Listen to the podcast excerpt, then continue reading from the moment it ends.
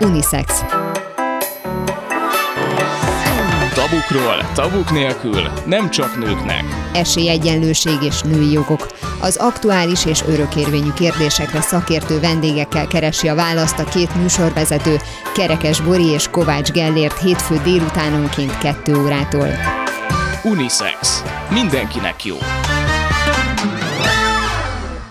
Köszöntöm az Unisex hallgatóit, illetve nem is köszöntöm, hanem köszöntjük. Ungár Anikó ül itt mellettem, és hát Anikó, te most vagy itt először az Unisex műsorában, úgyhogy első körben arra szeretnélek téged kérni, hogy egy kicsit helyezzünk el téged ebben a női esély egyenlőségi témában. A te életedben voltak-e olyan fejezetek, olyan momentumok, vagy akár egy, egy egészen hosszan tartó cél, amivel kapcsolatban neked a női esélyegyenlőség egy, egy fontos ügy volt, vagy szóba került, amiben érintetnek érezted akár magad? Hát végül is, ha belegondolsz, unisex ez a műfaj, amit én csinálok. Igen. Tehát férfiak ugyanúgy dolgoznak benne, illetve hát inkább, inkább férfias, inkább, inkább, inkább, igen, inkább maszkulin volt ez a szakma, mint, mint amennyire most már egyre kevésbé. Tehát a nők abszolút kivívták maguknak a bűvész világban a szerepüket, és zseniálisak vannak ma már. Amikor én kezdtem, akkor alig voltak. Talán emlékszem, amikor a Párizsi Világkongresszuson nyertem, ott 15 nő volt több ezer bűvész mellett. Szóval azért az, az komoly különbség. És te találkoztál bármilyen rosszalló megjegyzéssel, vagy, vagy kirekesztéssel ezzel kapcsolatban, hogy, hogy itt többségében azért férfiak voltak? Nagyon érdekes a kérdésed, nem nagyon szívesen beszélek róla, de nem ö, húzom rá senki kollégámra ezt, de ez elhangzott, és ez megtörtént, amit most elmondok neked. Van egy, egy hegedű lebegtetésem, amit a hallgató talán úgy tud elképzelni, hogy felveszek egy fekete sejem kendőt, amit jobbról-balról megmutatok, és egyszer csak megjelenik benne egy fehér hegedű és ez a fehér hegedű elkezd a levegőben lebegni, miközben a líráját is rátéve van egy hangzása. Egyébként a Rátonyi Robi játszott erre nekem rá, eznek most már legalább 15 éve, vagy talán már 20 is, hogy erre a zenére dolgozom, és és hát ugye a hangszer mozog, és közben lebeg. És egy idő után eltűnik eltűnik, és ott maradok a kendővel. És ott meghajolok, és egyszer csak bejön egy ilyen kis picikátó zenével a, a, a hegedű hang, és, és bejön magától a színpad jobb sarkából be hozzám, és, és a, meghajol a, a, a, a hegedűnek a, a feje, tehát ahol a, ahol a, a hangot lehet feszíteni, tehát a tudod, a, a, a, a lirája lényegében, igen. igen, igen. A vonót akartam mondani, hogy a vonó volt a hegedűn, az volt a hang, és itt a líra pedig meghajolt a közönség imádtam csinálni, és hát nyilván ez egy kézügyességen alapuló ö, produkció is, ami technikailag alá van támasztva, természetesen nem vagyok igazi varázsló, de sokszor hallottam vissza, hogy egyet konkrétan, hogy, hogy könnyű nekem, mert nőként jobban odafigyelnek erre a hegedűre, pedig mások is csinálják ezt, és hát nincs olyan sikere, vagy nem, legalábbis nem olyan ismert tőle a bűvész. És azt kell, hogy mondjam neked, hogy én az első hegedű lebegtetést, azt Párizsban, amikor éppen ott dolgoztam, és az Eiffel torony tetején, második emeleten van egy music hall, egy, egy előadás esténként, egyik nyáron ott voltam, és akkor elmentem a Crazy Horse ö, ö, ö, mulatóban, variettébe, ahol egy Norm Nielsen nevezetű Dán férfi őszhalántékkal lebegtette ezt a hegedűt. Akkor láttam először, én akkor ezt még nem csináltam. És hát lenyűgöző volt, lenyűgöző. És én mindig megfogadtam magamnak, hogy én, én ezt előbb-utóbb meg fogom csinálni. És aztán adaptáltam rá húsz évre egy más előadás stílusban a magam karakterére ezt a előadást, és bizony megkaptam, hogy, hogy visszaélek a nőiességemmel. És akkor egy kollega nagyon helyre rakta a másikat, és azt mondta, hogy ez nem a nőiességének köszönhető, hanem a személyiségének. És ez a legfontosabb, azt gondolom. Tehát, hogy hiába vagyunk nők, férfiak, a személyiségünk a legfontosabb. Az van előtérben. Teljesen mindegy, hogy milyen neműek vagyunk. Meg hát azért mégiscsak egy színpadi produkcióról van hát szó. Abszolút. Tehát, hogy akkor ahhoz hozzátartozik az ember megjelenése is most akár férfi, akár nő, nem? Tehát, hát hogy ez, ez teljesen mindegy. Hát az előadás, nem a produkciódból van nem le, hogy csinos vagy. De, nem, de egyébként nem a trükk a lényeg, hanem annak az előadás módja. Tehát teljesen mindegy, hogy a trükk most technikailag csodálatosan meg van tervezve, és annak van egy eleje, közepe, befejezése, azért az nem mindegy. Hát ugyanazt a szerepet egy színész, bármelyik legyen is az, akár egy Hamlettet, ha játszunk, most ez a klasszikus Shakespeare jutott eszembe, azért nem mindegy, hogy ki adja azt elő.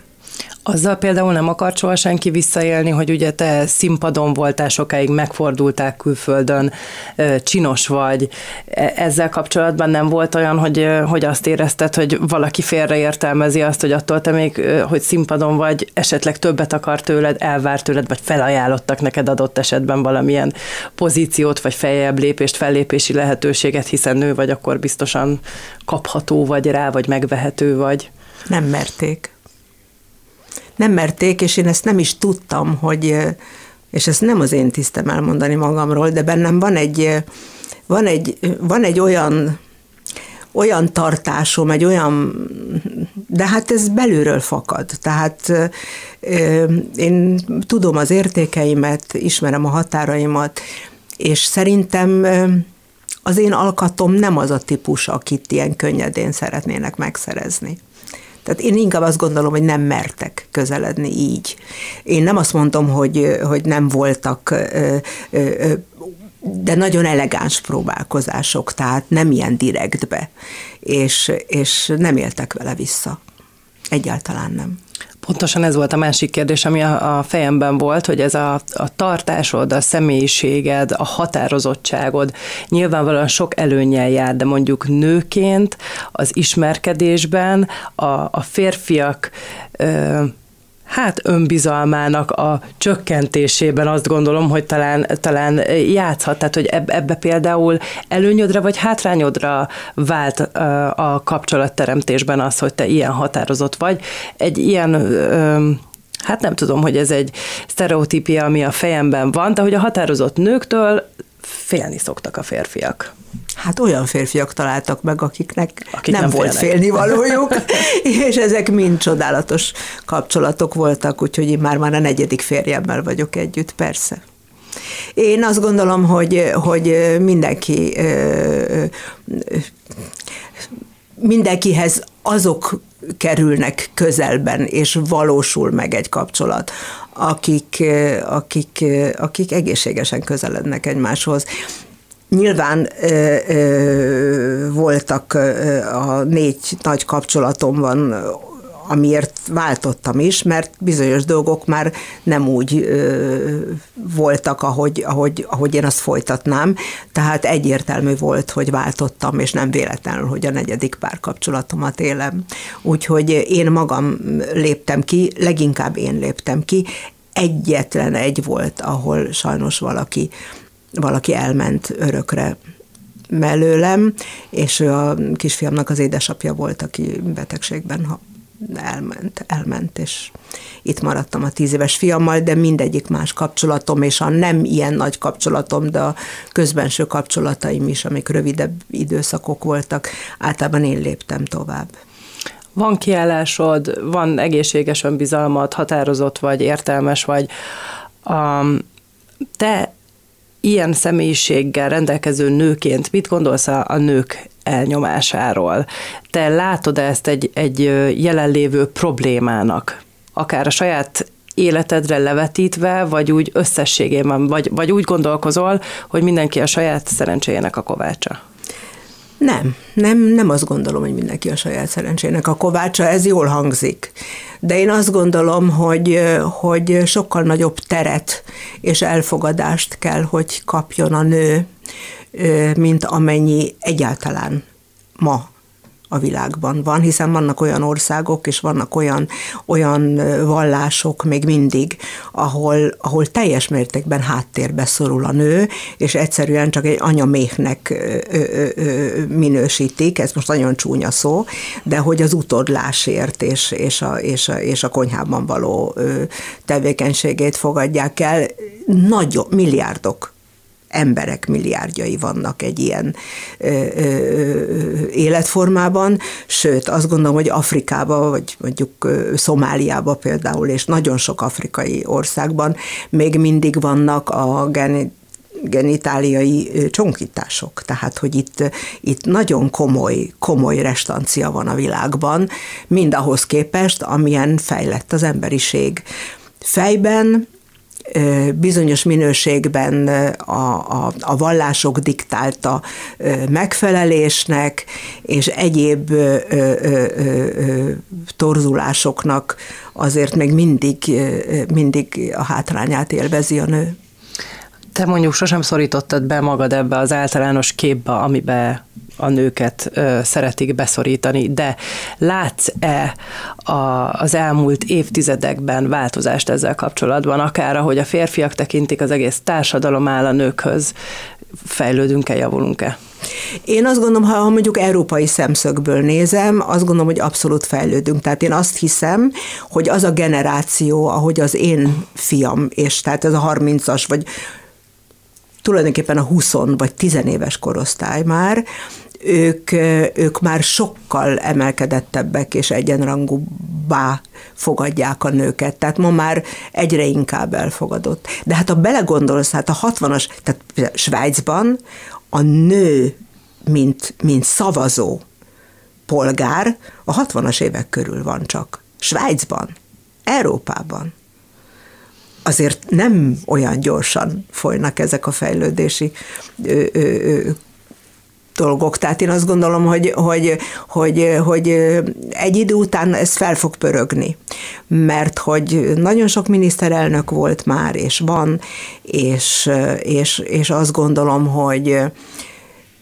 én mindig azt gondolom, és hiszem, hogy, hogy talán éppen azért, mert mindig az évezredek során másodlagos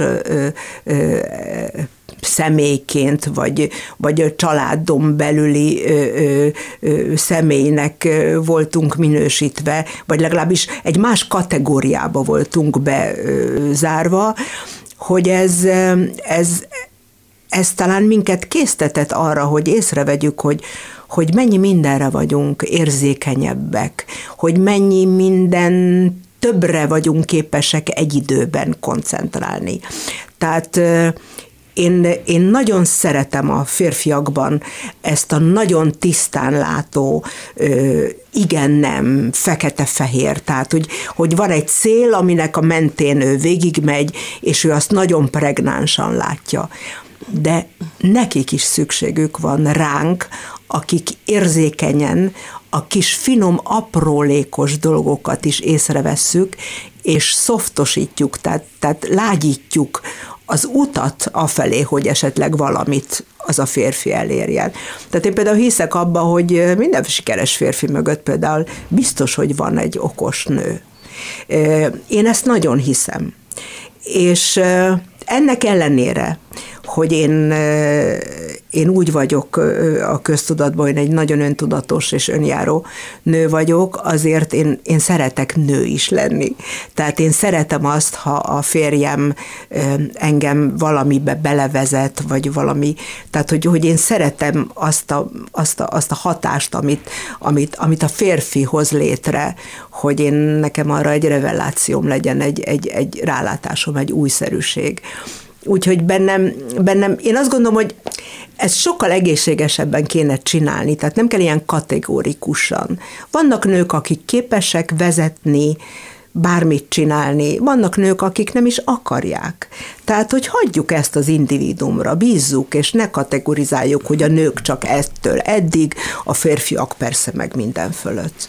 Én azt gondolom, hogy egy családon belül is, egy párkapcsolatban is ők döntik el, hogy, hogy, hogy mik a prioritások, hogy, hogy ki miben jó, és ezt, ezt nagyon gyönyörűen össze lehet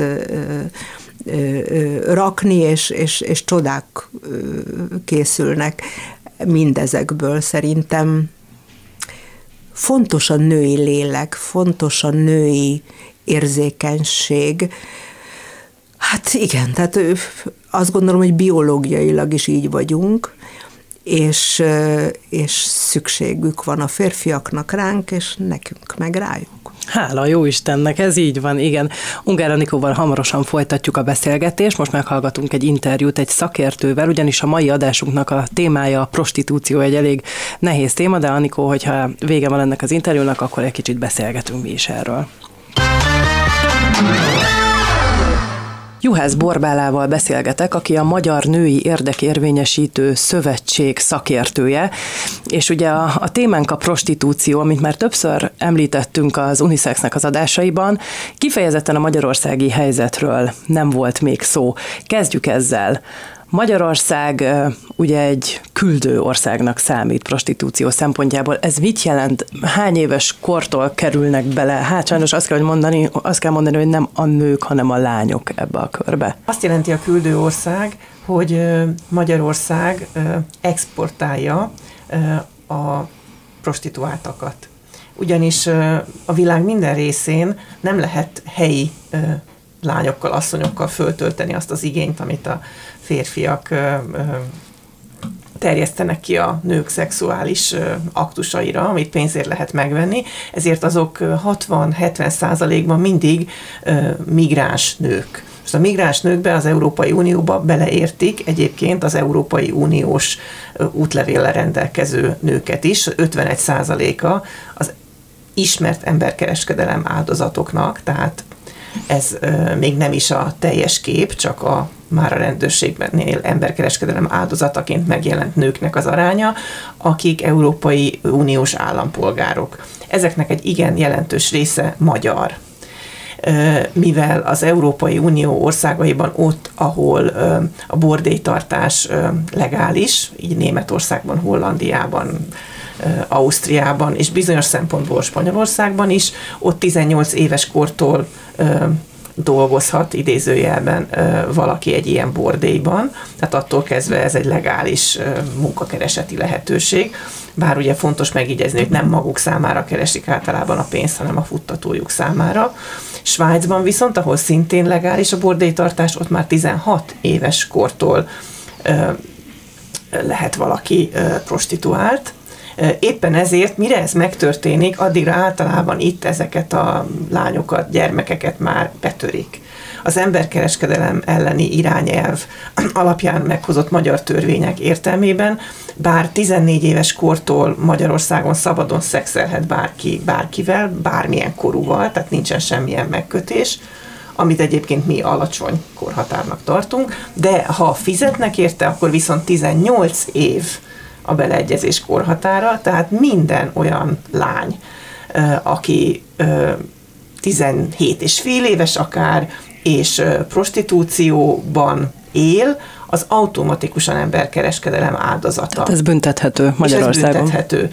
Egyébként nem csak a futtatónak, mert a futtatókat, madamokat Magyarországon mindenképpen büntetni kell 1949 óta, még akkor is, ha ez nem mindig történik meg, de ebben az esetben a vásárlót is lehet Magyarországon büntetni, bár ennek aránya az, az kétséges számomra, hogy hány férfit ítéltek el azért, hogy 18 év alatti prostituált úgynevezett szolgáltatásait vette igénybe, mert ez egyébként ugye emberkereskedelem áldozatát megerőszakolta.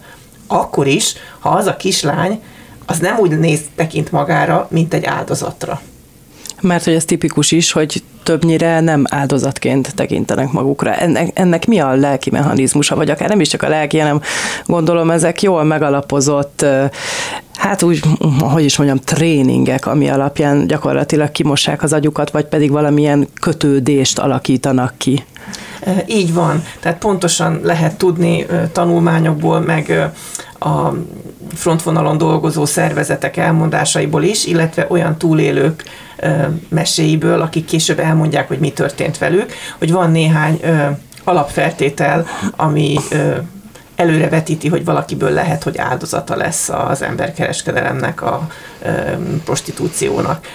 Az egyik természetesen, hogy mély szegénységben nő fel, egy olyan környezetben, ahol nagyon kilátástalan a jövő, akár az oktatásnak nincs túl sok értelme, ahol nem sokba veszik a lánygyermekeket, vagy akár a fiúgyermekeket sem, ahol lehet, hogy korán ö, valaki megerőszakolja azt a kislányt. Ez egyébként nem függ az anyagi háttértől, ez bárhol előfordulhat. Akár egy nagybácsi, vagy egy szomszéd, vagy egy ö, nevelőapa, ö, vagy egy báty.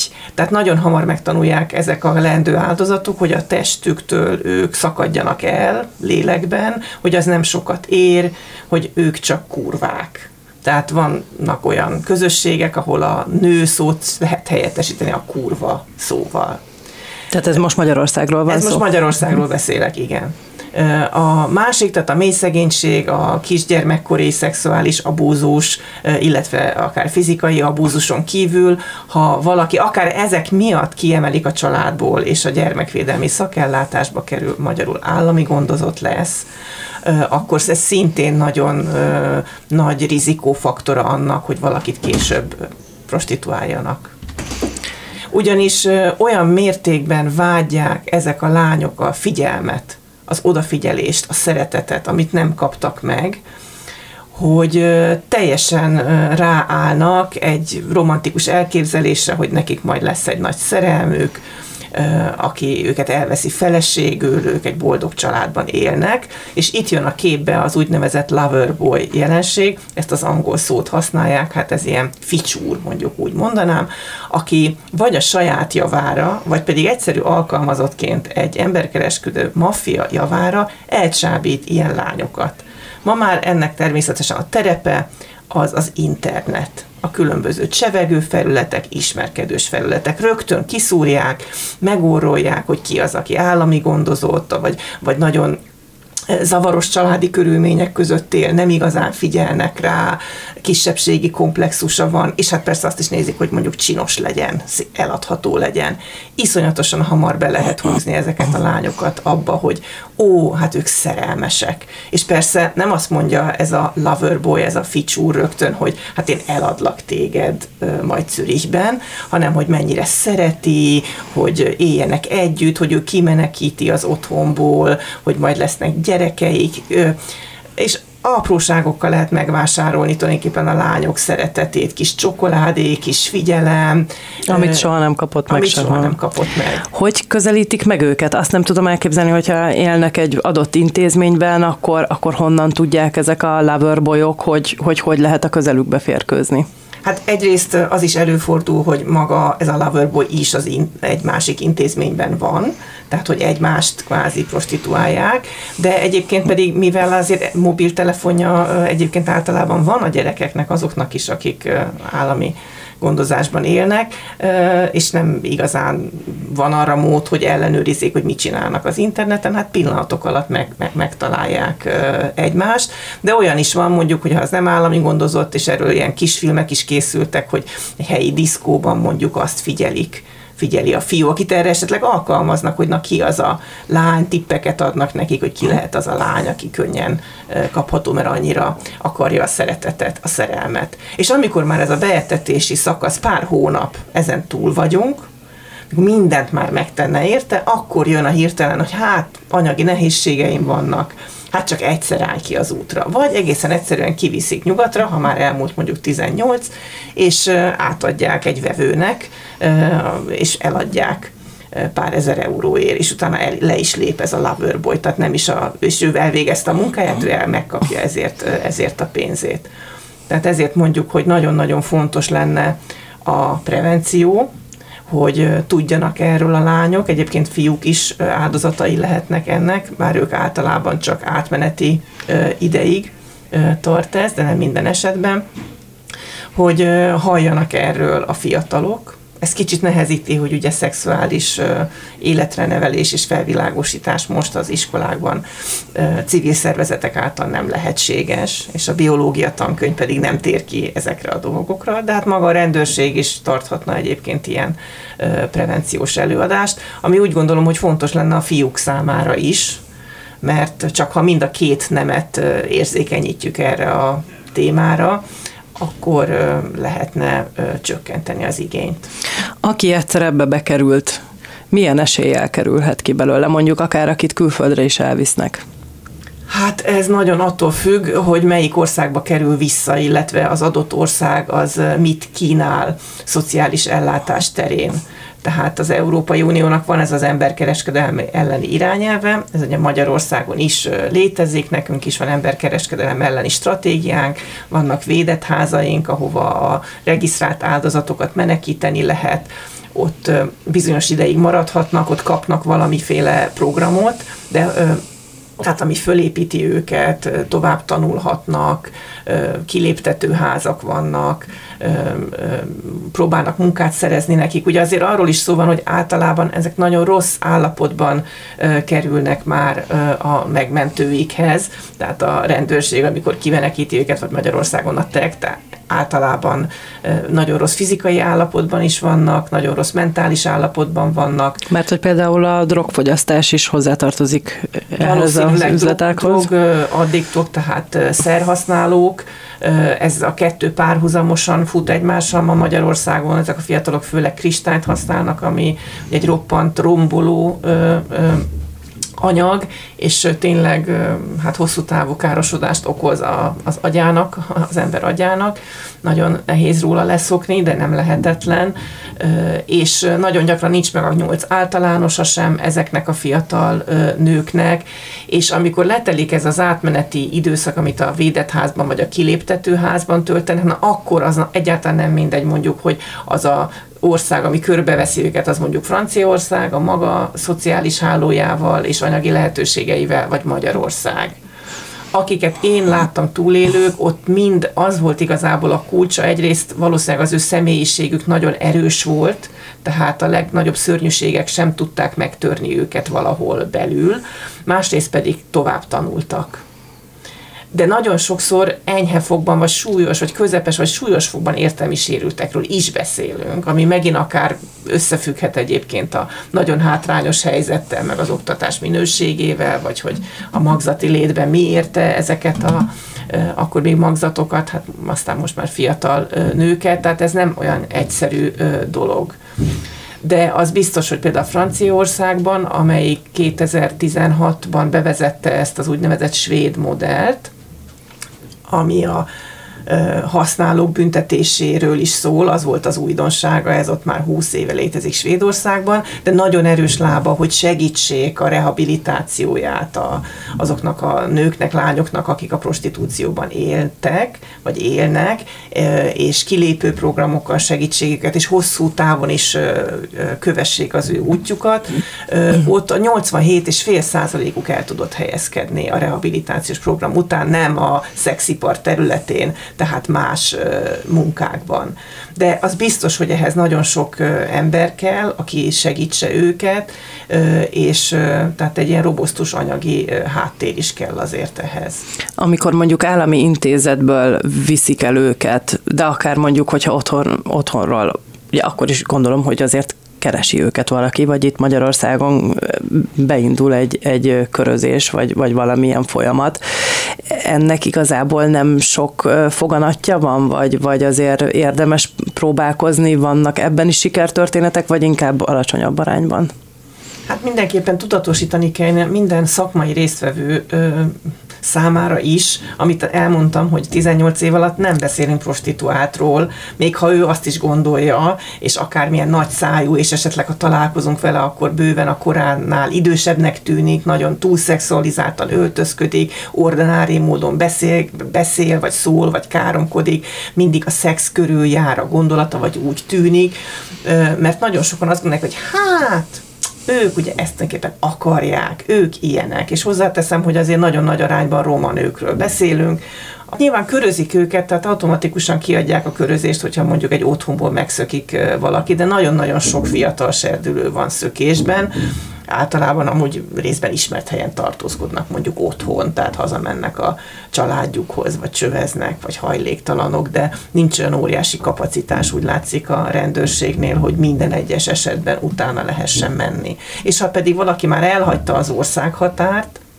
akkor azért nagyon nehéz így a nyomára bukkani, és nagyon nagy számokról is beszélünk. De igazából ezekről a lányokról szerintem elfeledkeznek, és a sajtó is gyakran a, nem csak Magyarországon, a legfelső hányadáról beszél a prostituáltaknak, vagy ahogy mások mondják a szexmunkásoknak, tehát a dübajozókról, azokról a nem roma, magukat jól reprezentáló, jól beszélő, nagyon sokat kereső, és hát saját elmondások szerint önállóan, és nem striciknek dolgozó ö, ö, nőket szokták általában megszólaltatni. Persze, mert annak van plegyka értéke gyakorlatilag, ez, ez, ezt így vesszük, és valószínűleg ezért is foglalkozunk ezzel.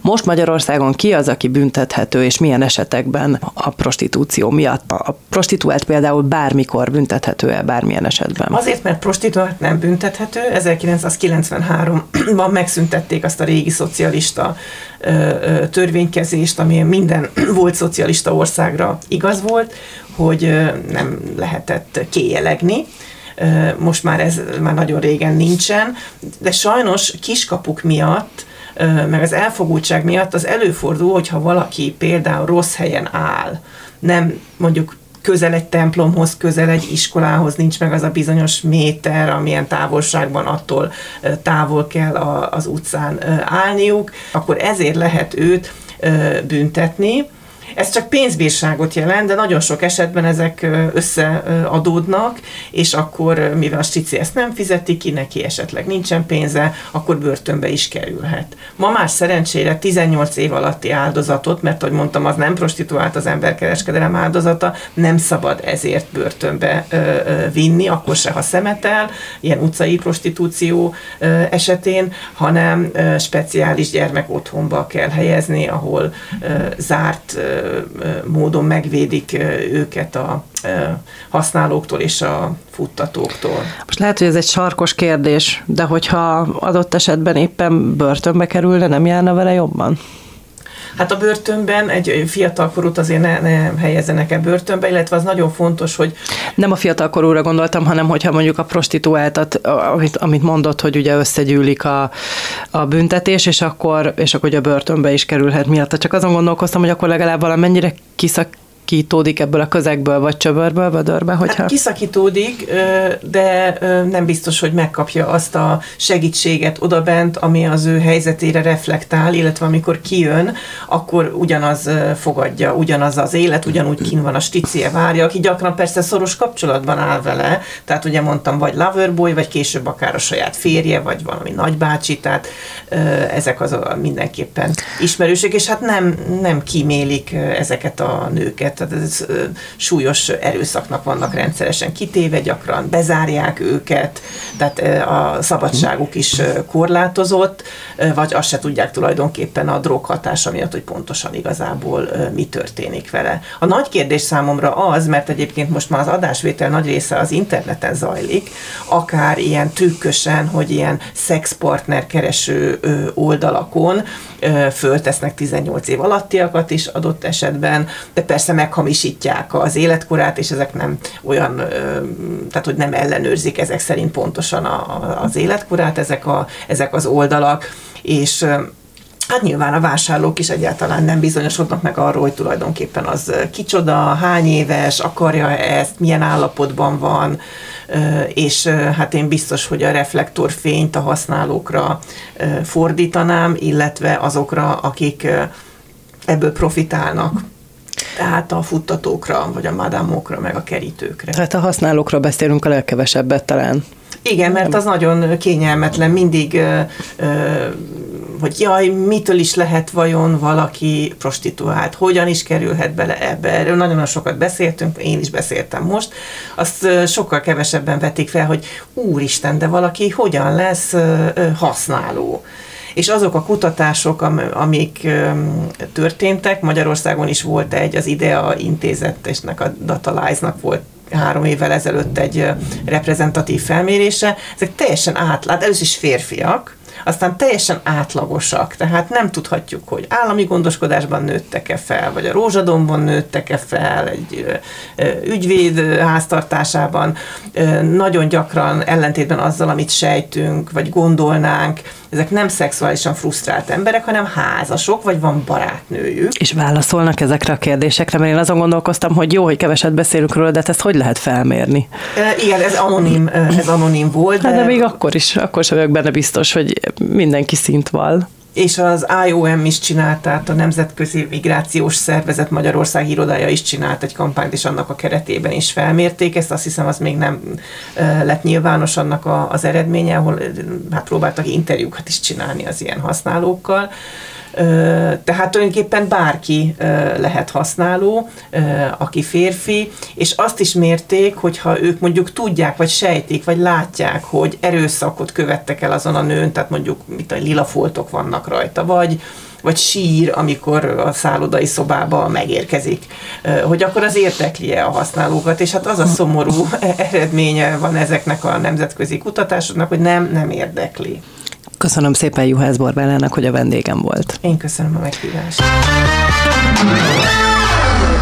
Folytatjuk Ungár Anikóval a beszélgetést. Szerinted, Anikó, miért lehet az, hogyha azt a szót mondjuk, hogy prostitúció, elég sok mindenre gondolhatunk, de az biztos, hogyha a testiségi, testiség értelmében vett prostitúcióra van szó, akkor elsősorban nőkre gondolunk. Nyilván azért, mert gyakoribb ugye a női prostituált, de ez miért van? Miért lehet, hogy, hogy a nő az, aki, aki erre adta a fejét? Vagy ebbe vonták bele? Tehát, hogy miért, miért vagyunk mi többségben a, ebben a témában? Hát azért voltak dzsigolók is. ha hallgató tudja, hogy miről van szó, tehát azért voltak férfiak is, akik... Még most is vannak, Persze, igen. igen. Én azt gondolom, hogy ez egy sztereotípia, és egy nagyon ősi mesterség. És ez úgy beékelődött. Ez olyan, olyan, ez olyan mint amikor széttárod a kezedet, lelogatod a fejedet, és rögtön tudod, hogy a Krisztus keresztre feszítéséről beszélünk, vagy arra asszociálsz. Tehát a női prostitúció, mint olyan, szerintem ez egy ilyen sztereotípia. Ugyanakkor én, ha azt a szót hallom, hogy prostitúció, akkor nem feltétlenül a női mi voltára gondolok, hanem azért prostituálódni lehet sok mindenféleképpen szakmailag, politikailag, erkölcsileg. Tehát számomra ez többet jelent, mint sem, hogy csak arra asszociáljak, hogy a nő mint prostituált. És mondjuk ebben az értelemben ez egy belekényszerítés, vagy az emberek maguk választják azt, hogy például ilyen értelemben, amiket te mondtál, politikailag prostituálódjanak? Hát ez egy jellemgyengeség. Én azt gondolom, ugyanakkor meg a női prostitúció azt gondolom, hogy leginkább a saját választása, és ezt abszolút tiszteletbe kell tartani, ha ő ezt gondolja, és ő így gondolkodik. Tehát te úgy gondolod, hogy a prostituáltnak a saját választása? Hát ha a saját választása, de ugye ismerünk szörnyű dolgokat is, amikor, amikor fiatal lányokat össze, össze szedve csúnya szó, de hát össze, belekényszerítve. Igen, igen. Belekényszerítik a prostitúcióra, igen, és, és hát mások húznak ebből hasznot. Szóval azért a női nemnek ez a fajta kizsákmányolása azért ez jelen van a világban nagyon-nagyon sok helyen, főleg a harmadik világban. De azért nem menjünk messzire, mert például a múlt században azért Magyarországon is lelepleződtek mindenfajta ilyen tevékenységek, ahol is börtön várt ezekre az emberekre, akik eladták a lányaikat, és, és, és, és hát igen. Hát sőt, még Magyarország a mai napig egy küldő országnak számít a prostitúció szempontjából, és hát ugye azért az is ott van, hogy vannak olyanok, akik olyan kiszolgáltatott körülmények között élnek, hogy ugyan be, belemegy, tehát még akár azt is mondhatja, hogy, hogy ő ezt szeretné csinálni, de valójában a körülményekkel kényszerítik rá, tehát mondjuk megélhetést, akár valamiféle kötődést, ami az ő fejében kötődésként jelenik meg, ígérnek fel neki cserébe, szóval, hogy ezért szerintem ez egy, valóban ez egy nagyon összetett dolog. Van a, az Unisexnek egy hírrovata is, hozok egy hírt, és akkor utána egy pár percet még arról beszélgetünk. A mostani hír az Franciaországból jön, de igazából hát a világ több pontjára is érvényes. November 6-ától számítva, egészen pontosan 11 óra 25 perc és 19 másodperc óta ez év végéig minden francia nő ingyen dolgozik, tette közzé éves jelentését a feminista Dicsőséges Nők című újság szerkesztője. A számítást a szerkesztőség 2015 óta minden évben elkészíti, célja, hogy felhívja a figyelmet a férfiak és a nők fizetése közötti egyenlőtlenségekre. A 2023-as állapot változatlan az előző évekhez képest, a férfiak és a nők fizetése közti különbség az Euróstat adatai szerint még mindig 15,4% olvasható a hírlevélben. Hát ugye erről is elég sokat van szó, hogy bár lépünk előre, de azért a, a nők és a férfiak fizetése közötti különbség az még mindig megvan.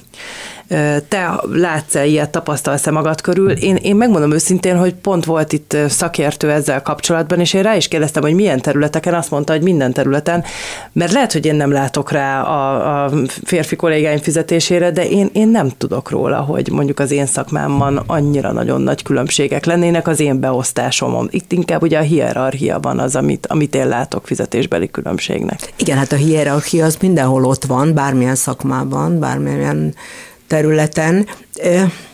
Igen, én azt gondolom, hogy ez nagyon igazságtalan. És akkor ez a hír arról szólt, hogy ők ingyen dolgoznak, akkor hogy gyakorlatilag ez azt nem jelenti, semmit? Nem, hanem azt jelenti, hogy ha összehasonlítjuk a, a férfi és a női fizetéseket, akkor november 6-ától december 31-ig olyan, mintha a nők ingyen dolgoznának, mert annyival kevesebb pénzt keresnek, mint a férfiak. Ja, értem, éves tehát átvitt értelemben. Igen, igen, igen, igen, igen, igen, igen, igen, igen, igen. És igen. akkor azért ez mondjuk egy elég erős adat. Mondjuk neked ugye a szakmád az egy teljesen speciális terület, tehát hogy ezért így nem tudod tudod összehasonlítani magad Nem, egy de nem is volt nálunk, igen, ná, nem, nálunk a produkciót, tehát nem a nő, nőiességemet fizették meg, hanem a produkció értékét és színvonalát, úgyhogy nálunk ilyen nem volt. Tehát én egyébként a, a, az előadó művészeti szakmában általában ebben a műfajban, amit én csináltam, végig nem nagyon láttunk bele a másik szerződésében, tehát igazán nem tudtunk konkrétumokat, ha csak nem mondtál az egyik kollégám, hogy, hogy ő, ő, ő alul értékelve van most, és, és hát nem érti, hogy, hogy, hogy amikor már harmadszor jön vissza ugyanebben a színházba, hogy, hogy miért nem méltányolják. Ezek például férfiak voltak, de sose tudtam, hogy mennyi az, amivel ő nem volt megelégedve, tehát nem tudtam összehasonlítani. Igen, ez egy nagyon érdekes dolog, de ez, ez, ez ugyanarra vetítődik vissza, hogy előbb-utóbb szerintem ennek is utat kell, hogy, hogy, hogy, hogy törjön a, a, a, a fejlődés, mert, mert mint ahogy mondtam, hogy Svájcban a 60 évesek 60 nas évek óta van szavazati joguk a nőknek. Én nagyon remélem, hogy előbb-utóbb a fizetések is közelednek egymáshoz. Már csak azért is, mert azt gondolom, hogy, hogy minden munkahelyen maga annak a ténye, hogy nők, férfiak dolgoznak együtt, vagy én megmondom őszintén, nekem teljesen mindegy, hogy a nők nők, vagy a férfiak férfiak-e. Tehát, hogy én azt gondolom, hogy mindenki, ahogy érzi, hogy ő ki és mi, az, az, az, az, az színesíti a mi kultúránkat, egymással való viszonyunkat, az egymással való közt köztünk egymással a, a közlekedést, hogy hogy, hogy hogy viszonyulunk egymáshoz. Tehát az, hogy, hogy színesek vagyunk, az abban is színes, hogy női mi voltunk van, és férfi mi voltunk van. És hogy minden munkában ennek megvan biztos a jelentősége. Tehát nem lehet homogén semmilyen témában sem egy munka. Én azt gondolom, hogy mind a két félre, a látságra is, meg a, meg a, meg a, meg a maszkulinságra is szükség van minden munkában. Neked például a saját munkádban volt arra példa, hogy valamilyen produkciót mondjuk te inkább nem csináltál meg azért, mert az egy nőnek nem áll jól, hogy el tudok képzelni olyat, hogy van, ami ebben a műfajban férfias, és van, ami nőies. Abszolút. Én azoktól féltem, ami túlságosan ö, ö, negédes, nőies, cicás, ö, ilyen, ilyen, ilyen, ilyen nagyon-nagyon simulékony nőies. Én azt nem szerettem, mert tudtam, hogy én nem vagyok ilyen tehát viszont nagyon kemény férfias dolgokat sem akartam magamra, úgyhogy én nagyon remélem, hogy ösztönösen megtaláltam azt az utat, ami az önkifejezés, tehát ami én vagyok, tehát én olyan tárgyakhoz nyúltam, és olyan előadás stílust hoztam ki magamból, ami belőlem, a személyemből adódik. Tehát én sosem mimeltem valamit, tehát nem akartam más lenni, mint amilyen én vagyok. Jellemző ez egyébként, a, a nélkül, hogy kritizálnánk más bűvésznőket, de hogy jellemző ez a, ez a cicáskodás, amit, amit mondtál, hogy beleviszik ezt a, ebbe a műfajba? Nők? Igen, leginkább. Már csak azért is, mert az egész úgy indult elő, el még annak idején, hogy ugye az asszisztencia volt a nő. Tehát a nő Igen, volt az, valóban. aki a férfi, Tényleg. ugye a, a frakkos, őszhalántékú mágus urat kiszolgálta jobbról, balról, mutogatott rá, átvette a kendőket, átvette a galambokat, berakta a ketrecbe, tehát hogy ő a nőies, a látság. Tehát ott is látod, ez a két komponens, hogy ez mennyire, mennyire plastikus, mennyire előadásszerű. Tehát ennek a két karakternek a, a, a, a, létezése a színpadon, hogy mennyire fontos. És de ennek ellenére én például lenyűgöző az, amit például egy, egy, egy, egy férfi egyedül csinál a színpadon, és, és hihetetlen, hogy, hogy micsoda előadás és, és azt gondolom, hogy a nők, amikor elkezdtek az elején kilépni ebből az asszisztenciából, akkor ők továbbra is ezt a nőies vonalat domborították ki. Nekem ez sose tetszett sose tetszett, mert hogy én nem akartam visszaélni a nőiességgel. És szerintem diszonáns lett volna a részemről, nem, tehát az, az nem én lettem volna. Ennek a történetéről esetleg lehet tudni, hogy hogy, ki, hogy lehet ez, hogy ebből a szerepből a nők végül is akkor is a cicáskodva, de kiléptek, és már nem, nem asszisztencia voltak a férfiak számára? Hát mint ahogy mindennek van egy fejlődési formája, minden, minden a művészet minden, minden, minden táján, tehát bármiben szerintem itt is egy, egy, egy fejlődési. Meg az ízlés, tehát a divat, a kor divatja már nem az, amikor, amikor az 50-es évek Marilyn Monroe-ja volt, és és azt gondolom, hogy, hogy változunk. Hát egyrészt azért, mert ez, a, ez az emancipáció, amit mi folyamatosan kivívunk magunknak, ez, ez, ez, ez, ez megjelenik a művészetekben is, hogy különösen amikor például valamilyen repertoár, tehát valamilyen előadó művészeti produkció ez, akkor, akkor igen, hát ha csak nem egy film, egy szerep, amiben azt a szerepet kell megjátszanod, de én szerintem a nő, nő kivívta magának a, a saját jogú és, és erős karakterű lényét, tehát hogy én, én azt gondolom, hogy ez egy fejlődési folyamat.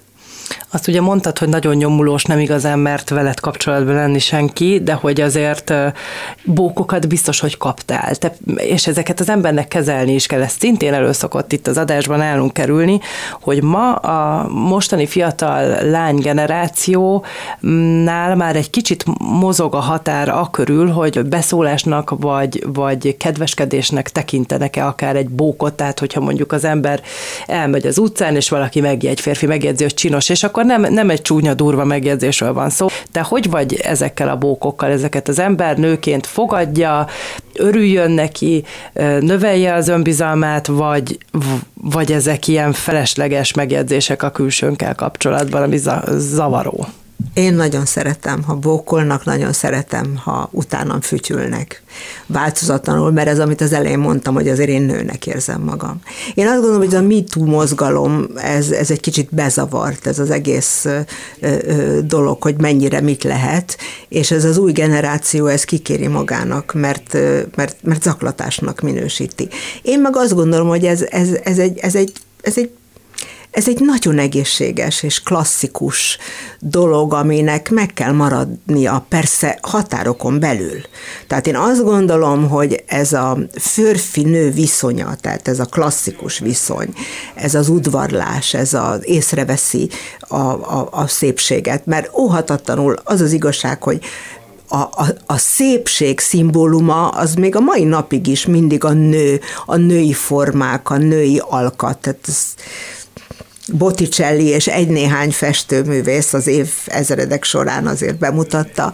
Ez, ez miért nem maradjon meg? Tehát azt gondolom, hogy, hogy ez gyönyörű, tehát ez, ez, ez egy esztétikum. Tehát, hogy más a maszkulinitás, és más a feminista külső. És, és hát ez, ez a fajta klasszikus felállás, hogy a nőknek udvarolunk, és, és hogy a férfi kezdeményez, ez, ez attól függ, hogy milyen karakterűek az emberek. Tehát vannak olyan emberpárok, ahol a nő hívta fel a figyelmét a férfinek, hogy figyelj, én szerintem nekünk közünk van egymáshoz. És akkor azt is el kell fogadni. Tehát nem feltétlenül tabuk ezek de hagyjuk meg az egészséges megnyilvánulást. Tehát ha egy férfiben megnyilvánul az, hogy rád néz, és azt mondja, úristen, de gyönyörű vagy, miért nem mondhassa meg neked? Neked az jó. Ettől függetlenül nincs semmilyen mögöttes rossz szándéka. De mi is az, hogy rossz szándék? Az, hogy megkíván, vagy át akarna ölelni? Olyan rossz dolog az?